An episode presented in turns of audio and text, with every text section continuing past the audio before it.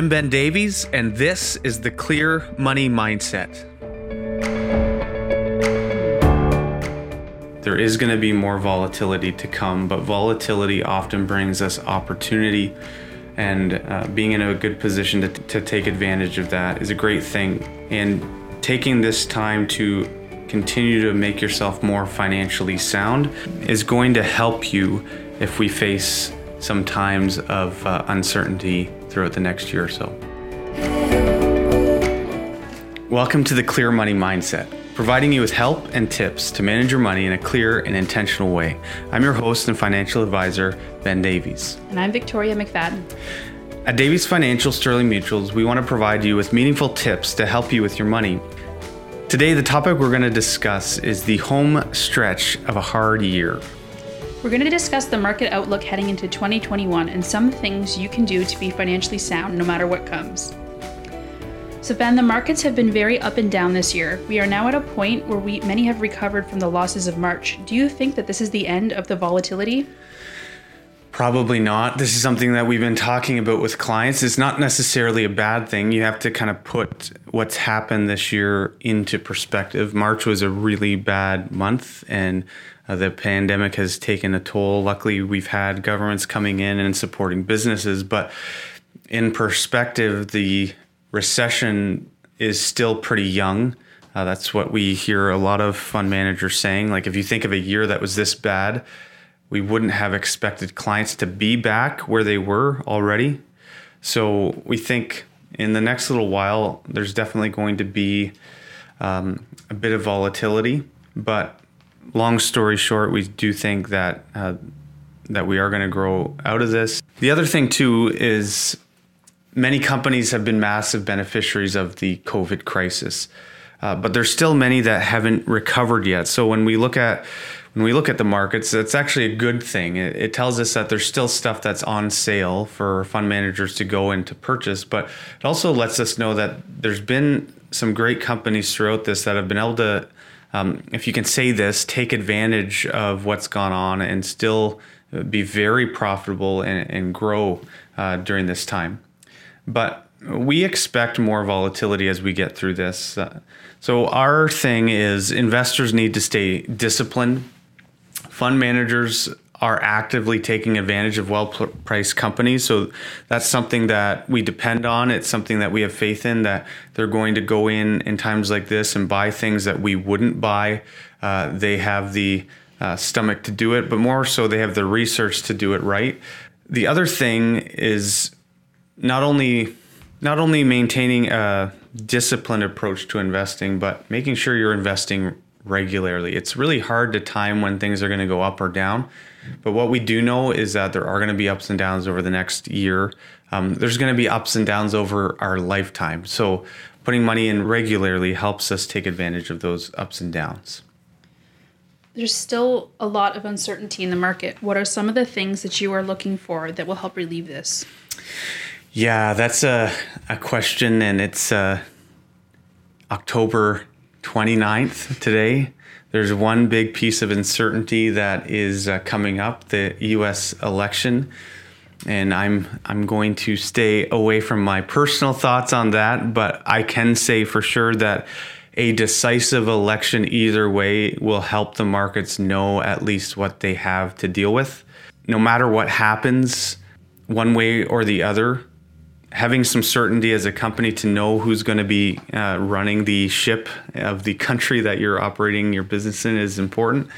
Um, so that's one big piece of ins- uncertainty. And uh, the nice thing is that'll be over soon. And hopefully, uh, like I say, either way, that's decisive so that um, really the world can move on because that's been kind of the topic of uh, choice for quite a few weeks now.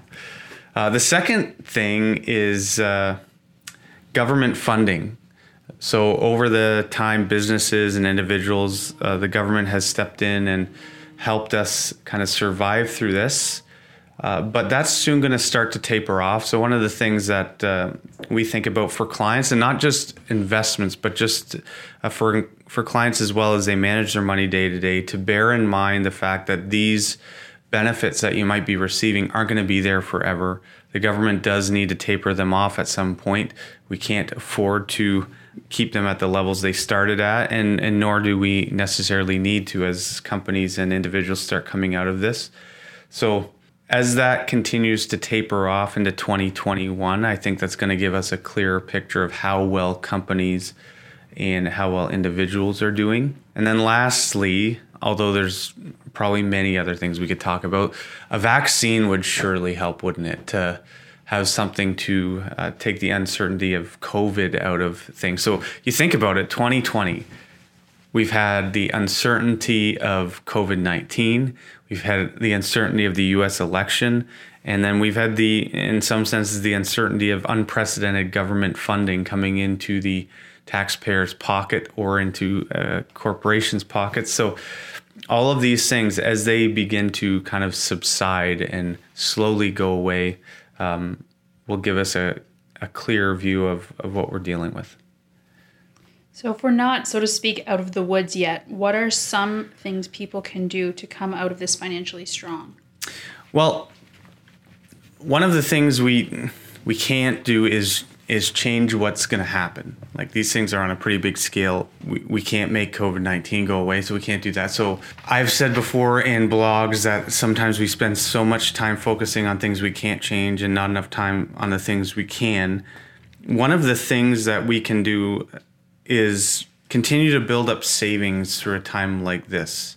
So if you've been fortunate enough, your job hasn't been affected, life's been reasonably normal for you.